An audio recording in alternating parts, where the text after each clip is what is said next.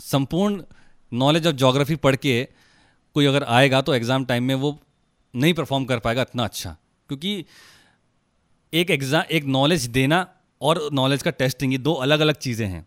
When it comes to testing तो अच्छे से अच्छा जोग्राफर हिल जाता है। एक ट्रिकी क्वेश्चन आएगा तो उसको भी कुछ ना कुछ कंसिडर करना पड़ेगा, अपने नोट्स देखने पड़ेंगे। तो ये बात आप ध्यान रखें। इसीलिए जो हमने हमारे नोट्स बनाए हैं, उसमें हमने यही ध्यान रखा है कि वही चीज़ें हम पढ़ेंगे जो एग्ज़ाम स्पेसिफिक हो, वही चीज़ें पढ़ेंगे जो जोग्राफी में पूछी जाती हैं।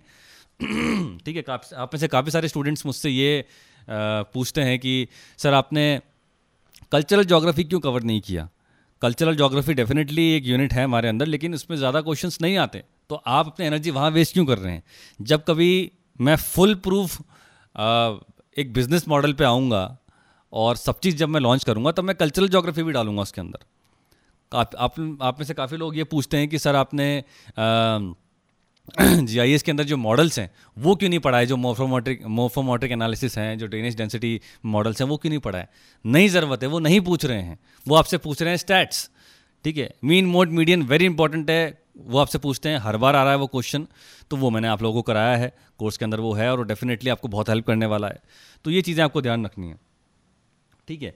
एक guys just let me have a sip of water फिर मैं आगे कैरी फॉरवर्ड करता हूँ।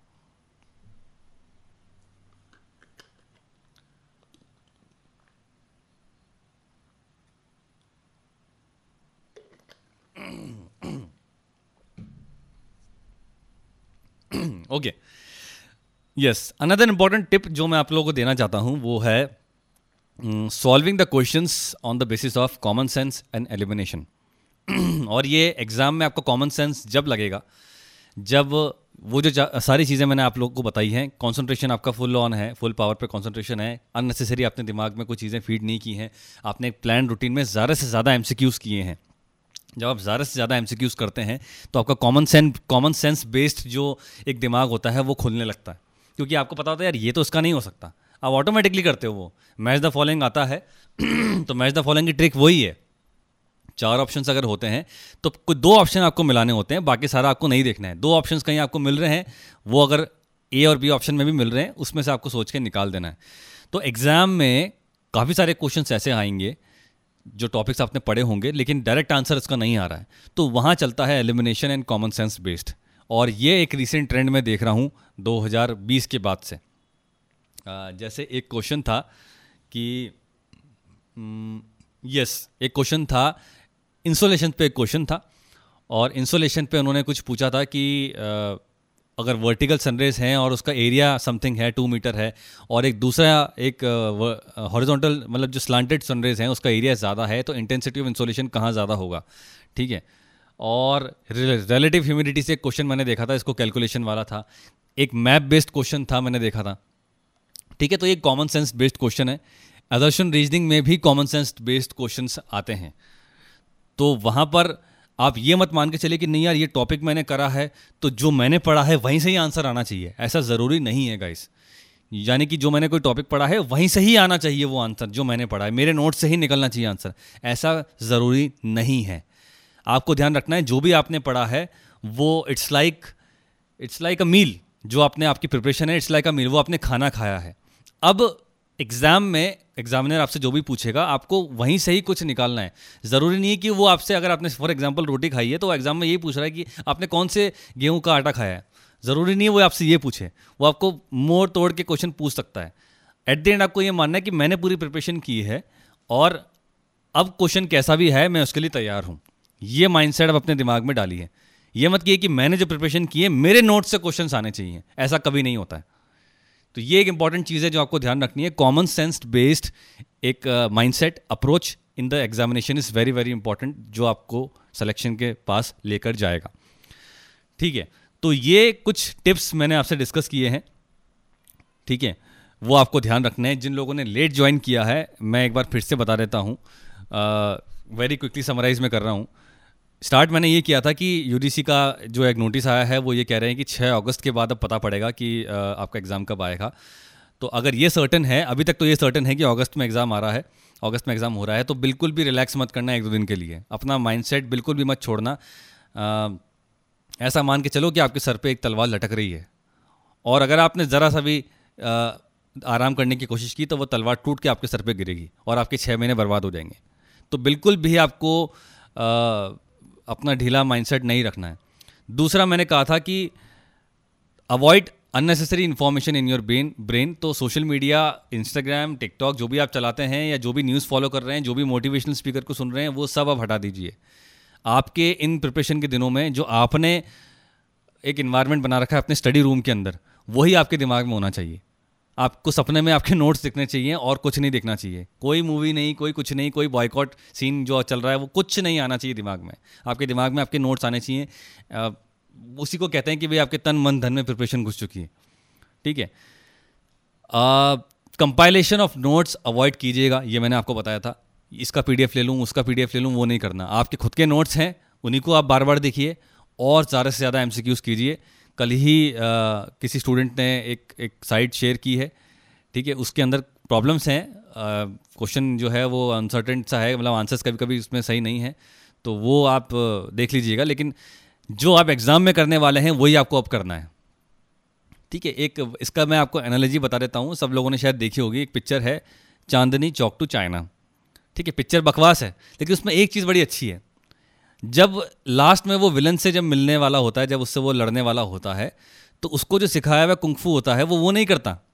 वो कुंफू वाला करता है जो उसने 10-12 साल से रोज़ किया है। उसने जो है वो एक कोई बैग जो होता है आलू से भरा हुआ, वो उठाया है। उसने जो डव बनाया है, वो किया है। यानी कि जो वो करता आया है, वही एट दी एंड काम आएगा। ठीक है? तो वो आपको ध्यान रखना, वो माइंडसेट रखना है। कोई भी नई चीज़, नया एक्सपेरिमेंट मत ट्राई करना। जो आप करते आ रहे हो वही करना, आप एम सी क्यू सॉल्व करते आ रहे हो और अपने नोट्स पढ़ते आ रहे हो, आपको वही चीज़ करनी है। ठीक है? एक मैंने कहा था कि ईगो माइंडसेट जो होता है, जो हमें आ जाता है जब हम तीन चार बार अटेंड दे रहे हैं, हमारा नेट क्लियर हो चुका है, लेकिन जीआरएफ नहीं हुआ है। जीआरएफ के लिए भी आपको वही माइंडसेट चाहिए होगा। जैसे एक फ्रेशर कैंडिडेट का होता है फ्रेशर एस्पिरेंट्स का होता है, वही माइंडसेट्स आप जब जाएँगे, तभी आपसे होगा। क्योंकि अगर आप ईगो से जाएँगे तो बहुत सारी चीज़ों को आप ग्रांटेड ले लेंगे। और अगर आपने ग्रांटेड लेना शुरू कर दिया तो सिली मिस्टेक्स होना शुरू हो जाएँगी एग्ज़ाम के अंदर। तो उससे आपको बचना है। दूसरी बात मैंने कही थी try to move on exam में बीस क्वेश्चन तीस क्वेश्चन आपके मुताबिक नहीं आ रहे डोंट वरी अभी सौ क्वेश्चन बाकी हैं। ठीक है 110 क्वेश्चन आपके मुताबिक आ सकते हैं तो वो पॉजिटिव माइंडसेट आपको लेके जाना है। ठीक है, मैं जब भी ये एग्ज़ाम देने जाता हूँ, जब भी इस बार तो मैंने नहीं जा पाऊँगा, जब भी मैं एग्ज़ाम देने जाता हूँ इस नेट का तो मैं इस माइंडसेट से जाता हूँ। पहली बात कि मैं एक एस्पिरेंट हूँ, ठीक है, और कई बार ऐसा हुआ है कि यार शुरुआत के दस बीस क्वेश्चन नहीं आते, लेकिन बाद में क्वेश्चन आने लगते हैं और वो हमेशा नेट क्लियर हो जाता है। वो क्यों होता है? वो इसीलिए होता है। नहीं तो सेल्फ डाउट आपको कभी भी एग्ज़ाम में नहीं आना चाहिए कि यार ये क्या हो रहा है? बीस क्वेश्चन मेरे से नहीं हो रहे, तीस क्वेश्चन मेरे से नहीं हो रहे।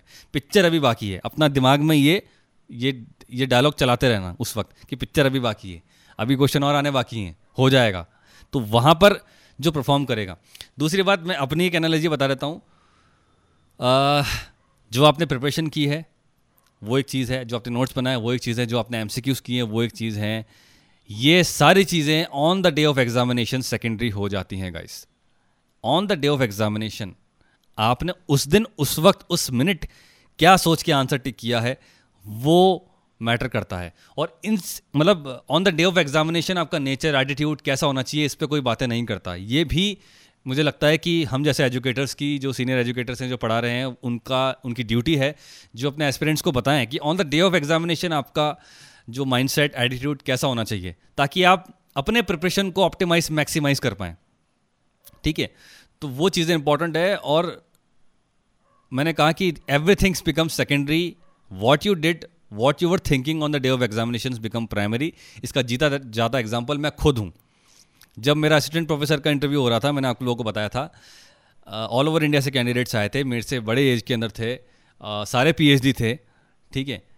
और मेरे से पहले जो असिस्टेंट प्रोफेसर यहाँ पे थे वो अच्छे बड़े क्वालिफाइड थे वो अपनी सेकंड पीएचडी करने जा रही है मैडम। उनकी एक पीएचडी ऑलरेडी हो चुकी है वो सेकंड पीएचडी करने जा रही है। She was that qualified well qualified थी। लेकिन जब on the day of interview जब हुआ तो मेरा माइंडसेट कुछ और था, उन लोगों का माइंडसेट कुछ और था। मेरा माइंडसेट मैंने रखा था कि मैं असिस्टेंट प्रोफेसर हूँ, ठीक है? तो मैं इंटरव्यूअर को मेरा स्टूडेंट मान के जाऊँगा, वो मेरा माइंडसेट था। And I think that is the reason I got selected और लोगों का माइंडसेट शायद ये हो सकता है कि उन, उस दिन उन लोगों ने ये सोचा कि जो मुझसे पूछेंगे, हम आंसर देंगे, उस दिन हम एज अ स्टूडेंट बिहेव करेंगे। तो यहाँ पर सीनियर प्रोफेसर्स ने मुझे यही बताया कि आपने on the day of interview कमाल किया है। इसीलिए आपका सिलेक्शन हुआ इसीलिए आपने इतने लोगों को रिप्लेस कर दिया डॉक्टरेट्स डॉक्टरेट्स को नहीं लिया और आपको ले लिया। बड़ी बड़ी जिनकी थीसिस बनी हुई है, उनको नहीं लिया और आपको ले लिया। क्योंकि on the day of interview matter करता है कि आप क्या कर रहे हैं। Everything matters on the day of your examination और ऑन द डी डे जिसको हम कहते हैं। तो वो चीज़ भी आपको दिमाग में रखनी है। प्रिपरेशन विप्रेशन सब अब सेकेंडरी हो जाएगा।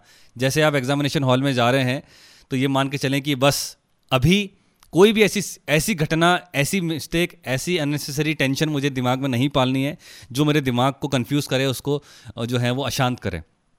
ये बहुत ज़रूरी है, बहुत बहुत बहुत ज़रूरी है। एग्जामिनेशन फेयर हार्ट बीट का फास्ट होना, है ना, पहला पेपर सामने आना, उस सबको आपको कंट्रोल करना पड़ेगा। दिमाग को यही बोलना, ये सब मैटर नहीं करता। मैं अभी जो करने वाला हूँ, वो मैटर करेगा। या करने वाली हूँ, वो मैटर करेगा गाइस तो ये इंपॉर्टेंट है, और ये बहुत इंपॉर्टेंट है। इस पर आप ज़रूर कीजिएगा और इस पर मैं जब पॉडकास्ट लेके आऊँगा तो ये अलग अलग सीरीज़ अब आने वाली हैं। ठीक है? तो ये जो टिप्स है गाइज़ मैंने आप लोगों को दी है and I am pretty sure आपको ये हेल्पफुल रही होगी। अब हम कुछ क्वेश्चंस लेने वाले हैं। आपके स्क्रीन के सामने एक बड़ा सा बटन है। अगर आपको कुछ पूछना है तो आप मुझसे ज़रूर पूछ सकते हैं। ठीक है? इस पर आप जब क्लिक करेंगे तो आपका हैंड रेस हो जाएगा और मैं आपको अलाउ करूँगा then you can ask the question ठीक है? कौन पूछ रहा है? सिमी है अर्पिता चक्रवर्ती ठीक है। अर्पिता जी से हम पूछते हैं अर्पिता जी को मैं अलाउ कर रहा हूँ। जी अर्पिता जी क्या आप सुन पा रहे हैं हमें?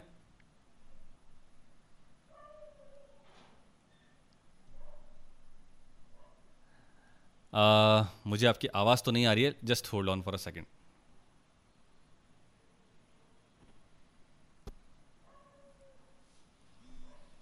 yes एक सेकंड एक सेकंड जस्ट होल्ड ऑन मैं आपकी ऑडियो को एक बार करेक्ट कर देता हूँ। जी बोलिए। सर मेरा एक ही क्वेश्चन है कि एमसीक्यू जो आप बोल रहे हैं वो प्रीवियस ईयर का ही ओनली होना चाहिए ना अदर्स जो गाइड में मिलता है वो भी करो? देखिए अगर आपका प्रीवियस ईयर पे एक्सपर्टीज हो गया है कि आपको प्रीवियस ईयर समझ में आता है हाँ। और आपने काफ़ी कर लिया है तो आप गाइड्स की तरफ़ जा सकते हैं। और आप देखना गाइड्स के अंदर एक प्रॉब्लम ये है कि गाइड्स नॉर्मली यू नेट का जो लेवल है वैसे क्वेश्चन नहीं देते हैं। अब वहाँ पे क्वेश्चन काफ़ी बेसिक्स होते हैं। जैसे अरियंत है गाइड है इसमें मैंने क्वेश्चंस देखे हैं काफ़ी बेसिक क्वेश्चन है। पर आप उसको ज़रूर हाँ हाँ उसमें वही दिक्कत है कि अकॉर्डिंग टू योर पैटर्न नहीं नहीं नहीं नहीं आपको वो चीज़ नहीं करनी है। आपको वो चीज़ नहीं करनी है तो इट्स बेटर कि आप प्रीवियस ईयर क्वेश्चंस को बार बार कर लीजिए।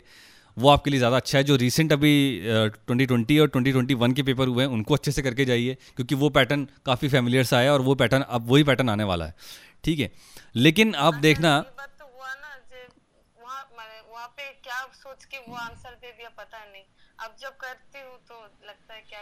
वो वही चीज़ें हैं जो डिस्ट्रैक्शंस आपके दिमाग में हैं उसको जितना हो सके उतना मिनिमाइज़ कीजिए। आ, मैं ये तो नहीं कर सकता कि इसको आप एलिमिनेट कर दीजिए। अगर आपने एलिमिनेट कर दिया तो बहुत ही अच्छा है लेकिन मिनिमाइज़ कीजिए। आपको अपने दिमाग में एक फ़िल्टर लगाना ही पड़ेगा एग्ज़ाम के दिनों में कि मुझे क्या अंदर लेना है। इवन गाइस ये सब लोगों के लिए है। फैमिली प्रॉब्लम्स हो जाती हैं है ना? कुछ लोग मैरिड वुमेन हैं जो एस्पिरेंट्स हैं।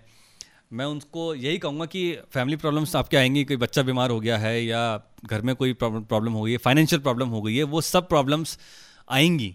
लेकिन आपको एक दिमाग में फ़िल्टर रखना पड़ेगा कि अगर वो आ भी रही हैं तो कुछ टाइम के लिए कंज्यूम होने के बाद वो निकल जाएँ।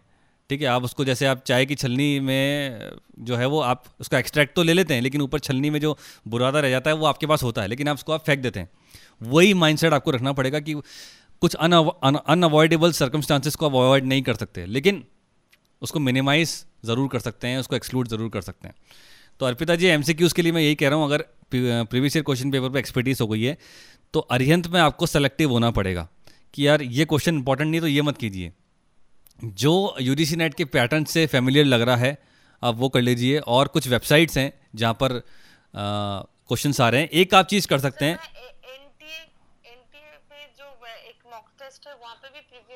तो लगाया क्वेश्चंस क्योंकि वो पूरा फॉर्मेट होता है पूरा जैसे एग्ज़ाम देने का जो सेटअप रहता है वहाँ पे छोटा छोटा में क्वेश्चंस जी जी। देखने का प्रॉब्लम होता है। हम्म, हम्म। मैंने बार बार ये करना पड़ता है तो उस पे तो रख किया है। इसलिए आप तो थोड़ा एंड वक्त आ गया है तो आपका वो वेरी शॉर्ट नोट और प्रीवियस ईयर क्वेश्चंस इसमें ही रहूँ। क्या बार बार करते जाओ और कुछ नहीं नहीं अभी आप यही कीजिए अभी आप यही हाँ अभी आप यही कीजिए अभी कुछ नया ट्राई मत कीजिए। ठीक है जो आपके वेरी शॉर्ट नोट्स हैं और प्रीवियस ईयर क्वेश्चन पेपर्स उसको आप रिवाइज करते रहिए। और हाँ एक और एक टिप मैं आप लोगों को दे रहा हूँ गाइस ये जो एग्ज़ाम है, जैसा मैंने हर बार बोला है, ये एग्ज़ाम आपकी depth of geographical knowledge check नहीं करेगा। ये एग्ज़ाम आपकी हमेशा range of geographical knowledge check करेगा। ठीक है? क्योंकि इतनी बड़ी यूनिट्स हैं टेन यूनिट्स हैं, चार पन्नों का सिलेबस हो जाता है तो ये आपसे हमेशा range of geographical knowledge check करेगा। डेप्थ अगर चेक करेगा तो वो डेफिनेटली आपसे डीप डाउन कंसेप्ट पूछेगा। जो यूपीएससी में होता है जो आंसर राइटिंग आप करते हैं, जब भी आपसे कभी रेंज पूछी जाती है तो चीज़ें हमेशा फैक्चुअल हो जाती हैं। तो जब आप अपनी प्रिपरेशन कर रहे हैं तो ध्यान रखें, आपने लेट सपोज़ हिमालयन रीजन पढ़ लिया। ठीक है, अब हिमालयन रीजन में जैसे आप पढ़ते हैं तो उसमें डिविजन्स आते हैं, कि नॉर्दर्न हिमालयास ठीक है, फिर मिडिल हिमालयास इस तरह से डिविजन्स आते हैं। तो उसमें से आपने पूरा समझ लिया सेंटेक्चुअल बैंड्स आपने समझ लिए रीजनल समझ लिया आपने रीजनल डिवीज़न समझ लिया, लेकिन उसमें से जो फैक्चुअल इन्फॉर्मेशन है, जिससे बार बार क्वेश्चन आते हैं, वो है हिमालयन पासिस ठीक है बार बार वहाँ से क्वेश्चन आते हैं। तो वो फैक्चुअल इन्फॉर्मेशन इस तरह की आपको हर टॉपिक्स में मिलेगी। जैसे वॉन्थुनन मॉडल की अगर बात करें तो वॉन्थुनन का मॉडल एज अ कॉन्सेप्ट आपसे नहीं पूछेगा कि क्या आपको वॉन्थुनल का मॉडल एज अ कॉन्सेप्ट याद है? चलो बताओ। नहीं, वो आपसे इंटरव्यू में पूछ लेगा। अभी एग्ज़ाम में आपसे पूछेगा कि आप अरेंज कीजिए उसके जो कॉन्सेप्टिंग रिंग्स या एग्रीकल्चर लैंड यूज़ पैटर्न्स हैं इनवर्ट टू आउटवर्ड या आउटवर्ड टू इनवर्ट तो जो भी आप जोग्राफी में पढ़ रहे हैं, ये आपको ध्यान रखना है after understanding the concept you have to focus on the factual part of the geographical knowledge जो फैक्ट्स हैं, जो बार बार फैक्ट्स आते हैं, जैसे बार बार क्वेश्चन आता है कि भाई प्राइमेट सिटी का ईयर क्या है? रैंक साइज़ रूल कब दिया गया था? मार्क जेफरसन ने कौन सी थ्योरी दी है?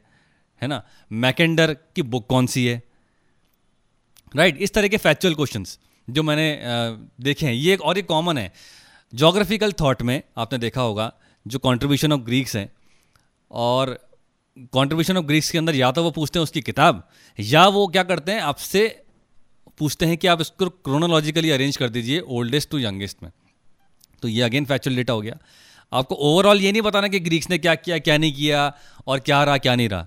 वो आपसे ये पूछते हैं फैक्ट्स तो जब भी आप प्रिपरेशन कर रहे हैं गाइस तो ये ध्यान रखें आफ्टर अंडरस्टैंडिंग द कॉन्सेप्ट जो फैक्चुअल डेटा है, वो आप उसमें से निकालना शुरू कीजिए और वही फैक्चुअल डेटा आपका वेरी शॉर्ट नोट्स बनता है। प्रिपरेशन ऐसे होती है, ठीक है? कॉम्प्रिहेंसिव नोट्स तो मैंने आपको दे ही दिए पीडीएफ के अंदर, और जो यूट्यूब में पढ़ा, मैं पढ़ा रहा हूँ, वहाँ पर भी आपको मिलता ही है।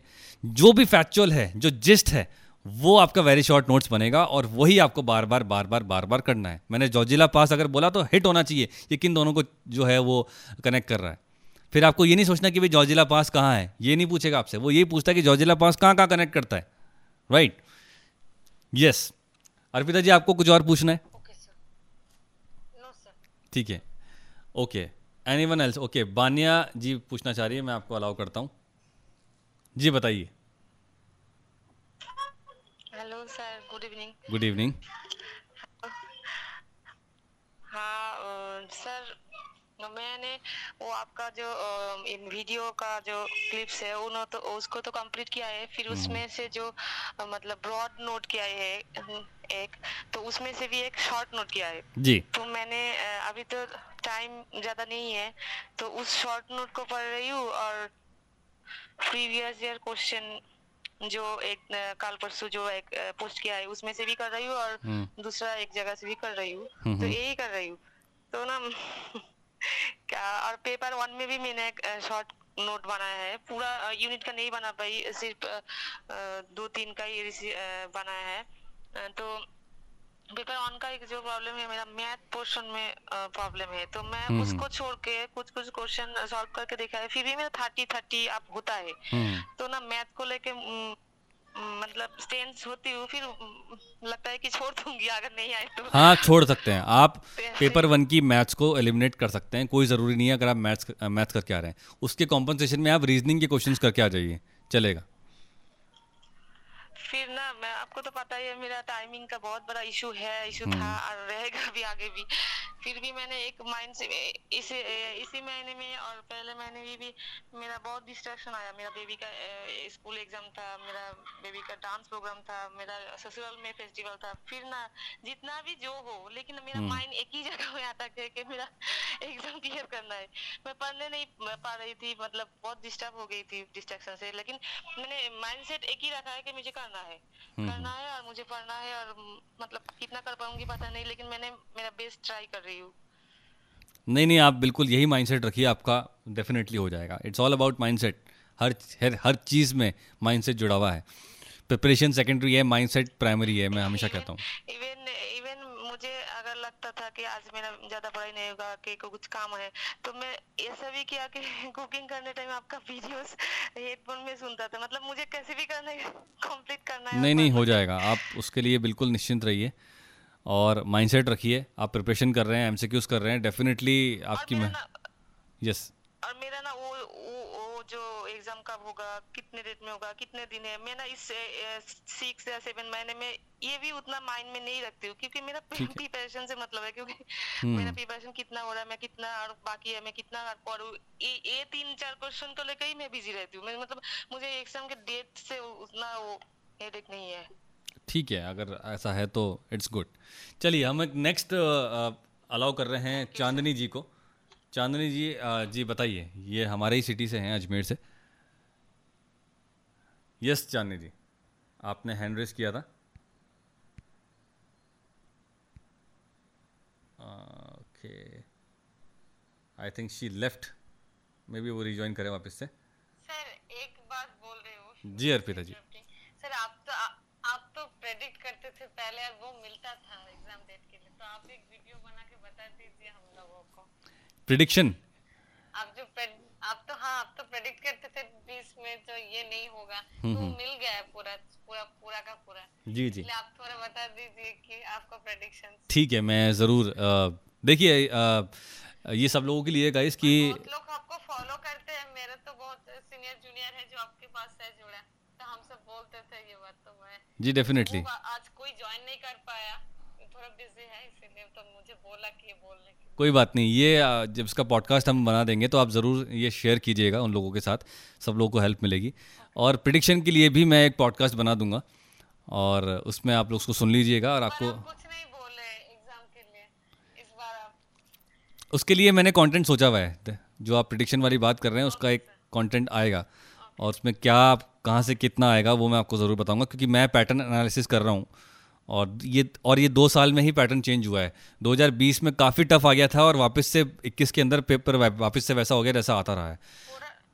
हाँ, हाँ, है ना? ट्वेंटी वन में पैटर्न वैसा ही था जैसा चलता आ रहा है। ट्वेंटी ट्वेंटी वाला जो था कोविड हाँ, वाला वो थोड़ा सा अनप्रडिक्टेबल पैटर्न था। यस यस ठीक है। नायू जी ने अलाउ हैंड रेस किया है तो मैं उनको अलाउ करता हूँ। नायू। अगर आपको कुछ पूछना है आपको मैंने अलाउ कर दिया है आप पूछ सकते हैं। Good evening good evening sir ये पूछना था सर कि ये एग्जामिनेशन सेंटर चेंज हो सकता है अब? एग्जामिनेशन सेंटर अभी चेंज नहीं हो पाएगा। वो आपको तभी करना था। अच्छा सर ये मैंने सुना था शायद कुछ ईमेल भेजेंगे तो शायद उससे चेंज हो जाएगा। अगर ऐसा कुछ आता है तो मुझे ज़रूर बताइए। उसको हम स्टडी करके आप तक पहुँचा देंगे। जहाँ तक मुझे लगता है चार पाँच दिन पहले एग्जामिनेशन सेंटर चेंज नहीं होगा।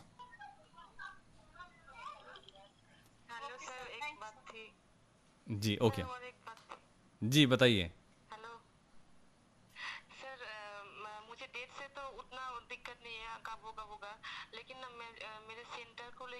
टेंशन हो रही है। मेरा हस्बैंड मतलब नाइन्थ अगस्त को बेंगलोर जा रहे हैं। हम्म। मतलब एक मेडिकल इशू है मेरे फादर हम्म। का।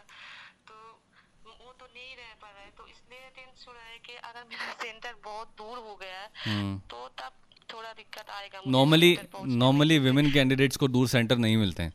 मैंने देखा है। विमेन कैंडिडेट्स को पास सेंटर ही दिया जाता है। और आ, मेरा इस बार तो होम सेंटर मैंने फ़र्स्ट डिफेंस तो मालदा किया है जो मेरा मतलब होम टाउन है। अगर मालदा में हो गया तो मैं बहुत खुश हूँ लेकिन अगर सेकेंड या थर्ड ऑप्शन में जाए तो मेरा बहुत टफ हो जाएगा मेरा मेरे से मेरा हस्बैंड घर में नहीं रहेगा। हाँ अब देखिए उसका तो हम वो मेरे हाथ में नहीं है। अगर ऐसा कुछ आता है हाँ, हाँ, हाँ, तो वो डेफिनेटली आप कुछ मुझे फॉरवर्ड कीजिएगा तो देखा जाएगा कैसे हो सकता है वो। ठीक है। और आप में से कोई कुछ पूछना चाहता है guys regarding this examination tips tricks कुछ भी एक्स वाई जेड कुछ भी? नहीं तो फिर मैं एक अनाउंसमेंट करने वाला हूँ और वो आप लोगों के लिए इम्पोर्टेंट है। जया मिश्रा जी ओके जी जया जी, बताइए। क्या पूछना चाहते हैं आप?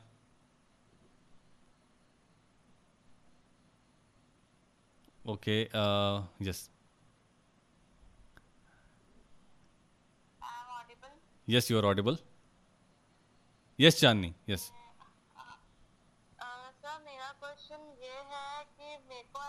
ज्योग्राफी ऑफ़ इंडिया और geography of environment ji. Question solve करने में बहुत प्रॉब्लम आ रही है। ऐसा लग रहा है जो भी पढ़ा है सब दिमाग से जा रहा है। हम्म हम्म।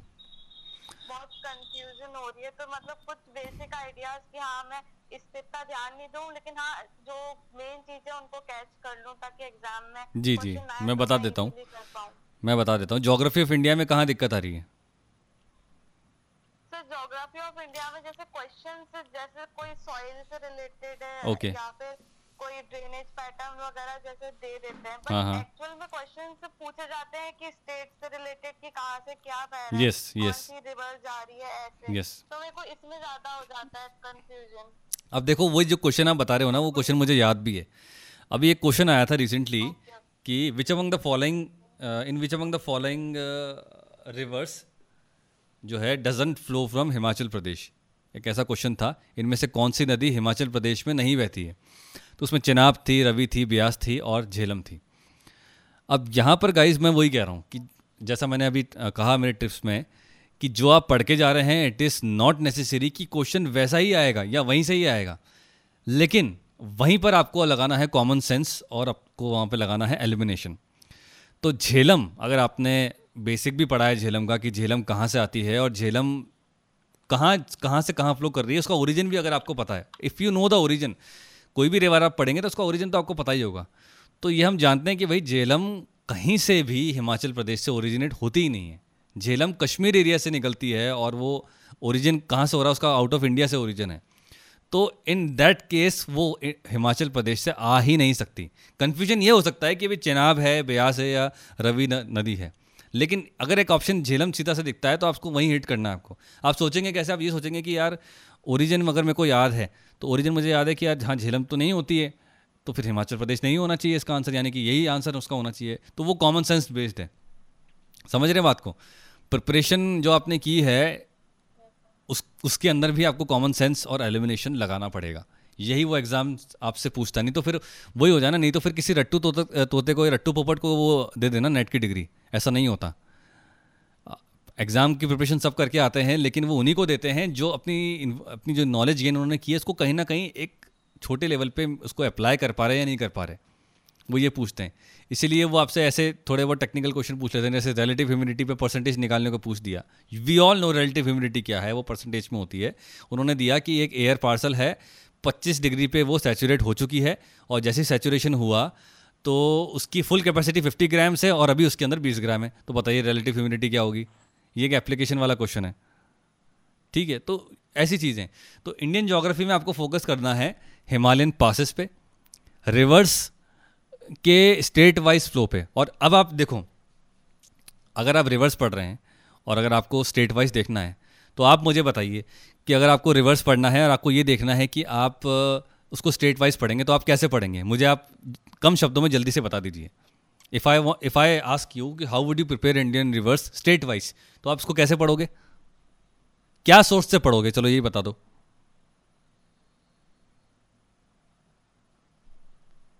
Hello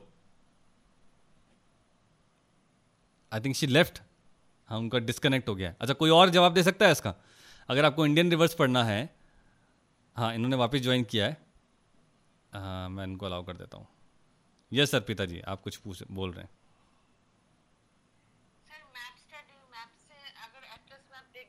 exactly very good answer ऐसे ही पढ़ना है आपको।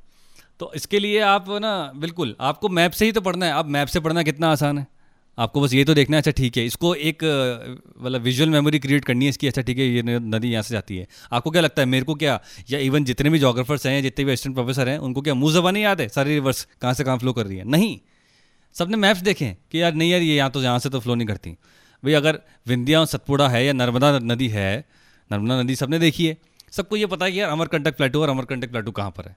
और वो वेस्टवर्ड फ्लो कर रही है और अपना जो है वो ड्रेन कहाँ कर रही है पानी? वो मैप में एक इमेज बनी हुई है कि यार वो तो यार एक वेस्ट फ्लोइंग रिवर है राइट तो अगर स्टेट्स में से अगर कोई भी एक ईस्टर्न स्टेट आ गया तो वो उसका एलिमिनेशन हो गया। अगर मैंने अभी क्वेश्चन बना दिया which among the following in which among the following states Narmada नदी डज नॉट फ्लो तो अगर आपकी एक विजुअल इमेज क्रिएट हो रखी है उसकी तो आप ऑटोमेटिकली इसको कर लोगे। इसके लिए आपको कोई पीडीएफ याद करने की ज़रूरत नहीं है, कोई निमोनिक याद करने की ज़रूरत नहीं है, आप निमोनिक याद कर रहे हो बैठे बैठे ठीक है, जो कुछ टीचर्स हैं आजकल निमोनिक से पढ़ाते हैं जोग्राफी विच इज़ मतलब पता पथेटिक है वो। आप निमोनिक कितने याद कर लोगे? आपको एट दी एंड मैप्स का ही सारा लेना पड़ेगा, एक विजुअल मेमोरी क्रिएट जब तक आप नहीं करेंगे, तब तक आपको याद नहीं होगा। ठीक है। तो चांदनी जी, अगर आप वापस ज्वाइन हुए तो मैंने यही कहा है कि आपको अगर प्रिपेयर करना है तो इंडियन जोग्राफी आप ज़्यादा से ज़्यादा मैप से प्रिपेयर कीजिए, क्योंकि इंडियन जोग्राफी में Himalayan passes Indian rivers minerals ये सब मैप बेस्ड हैं। जो हमारा कोर्स भी है, आपने उसमें देखा होगा, जो चीज़ें पढ़ाने लायक थी, मैंने उसको उसको आपको डेफिनेटली कॉम्प्रहेंसिव नोट से पढ़ाया है, लेकिन जो चीज़ें मैप बेस्ड थी, वहाँ पे मैंने छोड़ दिया है, वो मैप बेस्ड से ही कराया है मैंने सारी चीज़ें। पोर्ट्स हो गए, आपका इवन फ़िज़िकल फीचर्स हो गए central highland Deccan plateau Deccan traps Himalayan syntaxial bends rivers ये सब मैप से जितना आप करेंगे तो आपको ज़्यादा याद रहेगा, क्योंकि at the end factual data पूछा जाएगा। इवन सॉइल्स भी सॉइल्स अगर आपको स्टेट वाइज पढ़नी है तो ज़्यादा से ज़्यादा मैप्स देखिए। वहाँ पर लॉजिक लगाइए कि ब्लैक सॉइल अगर डेकन ट्रैप में है तो क्यों है? एलिवियल सॉइल अगर नॉर्दर्न प्लेन्स पे है तो वो क्यों है? लेटराइट सॉइल अगर नॉर्थ ईस्ट में है तो वो क्यों है? लेटराइट सॉइल का प्रोसेस ही लीचिंग है, और लीचिंग कहाँ होती है? जहाँ सबसे ज़्यादा बारिश होती है, और बारिश सबसे ज़्यादा कहाँ होती है? वो नॉर्थ ईस्ट में होती है। तो ये इसका आंसर ऐसे लॉजिक से निकल के आ रहा है। I hope you are getting it ठीक है, इसके अलावा कोई और कोई पूछना चाहता है? सिमी जी हैं कोई जिन्होंने हैंड रेस किया था। मैं आपको अलाउ कर रहा हूँ अगर आप सिमी जी सुन रहे हैं तो you can definitely ask your question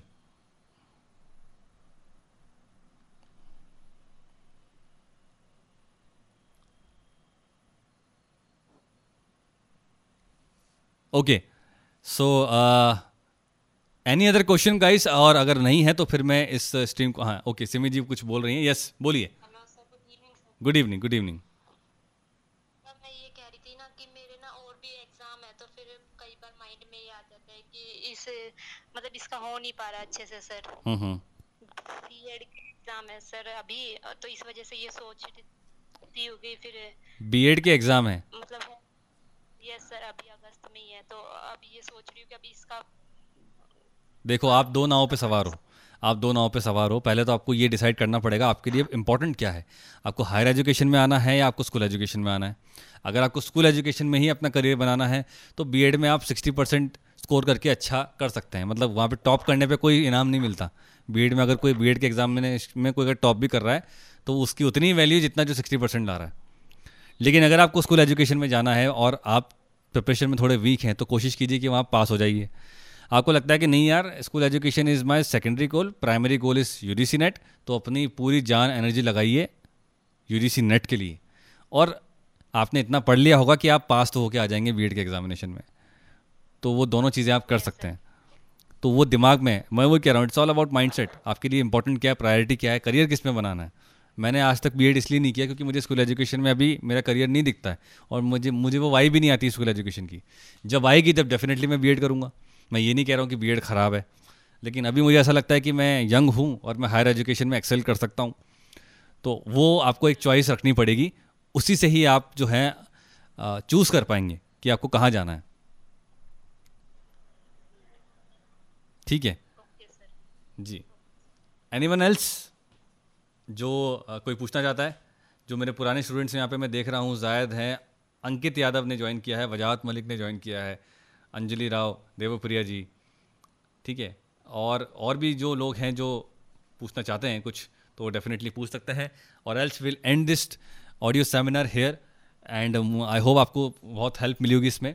एक अनाउंसमेंट यहाँ पे मैं कर रहा हूँ गाइस ये है कि हम, हमारा पॉडकास्ट लॉन्च कर रहे हैं और वो पॉडकास्ट आप, जो भी अब म्यूज़िक स्ट्रीमिंग आप ऐप यूज़ कर रहे हैं, चाहे वो जियो सावन हो एयरटेल का विंक हो, या स्पॉटिफाई हो स्पॉटिफाई आप सब यूज़ करते हैं, वहाँ पर ये आपको पॉडकास्ट अब मिलने शुरू हो जाएँगे। पॉडकास्ट का टॉपिक हर बार चेंज होगा, हर बार एक नया सीज़न आएगा और उस सीज़न में मैं कुछ कवर करने वाला हूँ। इनिशियली हम कुछ समय के लिए हायर एजुकेशन पे फोकस करने वाले हैं। हायर एजुकेशन से जुड़ी हुई बहुत सारी चीज़ें हैं जो हम लोग नहीं जानते।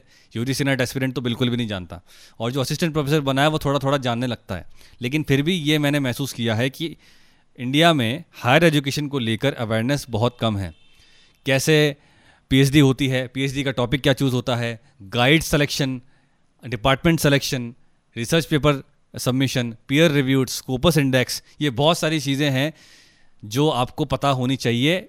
Even before you have crack this examination क्योंकि नेट एग्ज़ाम क्लियर करने से कुछ नहीं होगा। और सिर्फ़ असिस्टेंट प्रोफेसर बनने रहने से भी कुछ नहीं होगा। जब आपको एसोसिएट प्रोफेसर बनना है तो आपको रिसर्च पेपर पब्लिश करने ही पड़ते हैं। तभी आप एसोसिएट प्रोफेसर में प्रमोट होते हैं।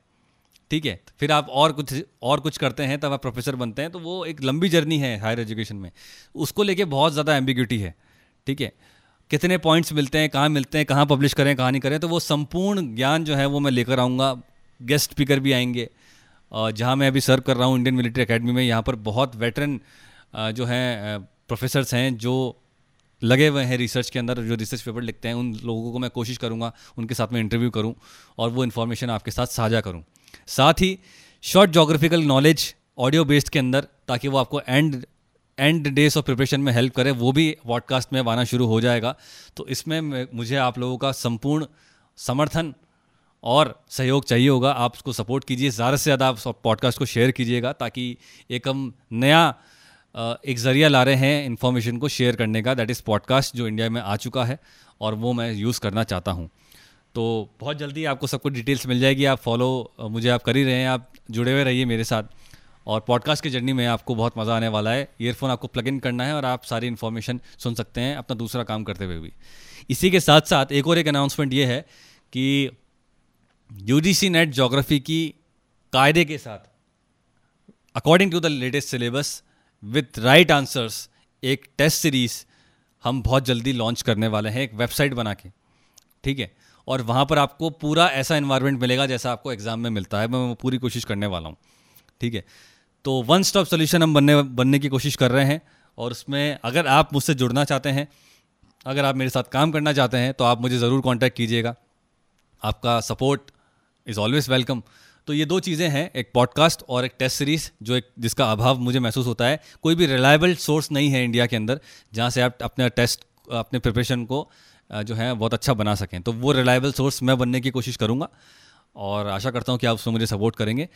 So with that set I am ending this audio seminar today's life audio event thank you so much for joining and all the very best for your examination thank you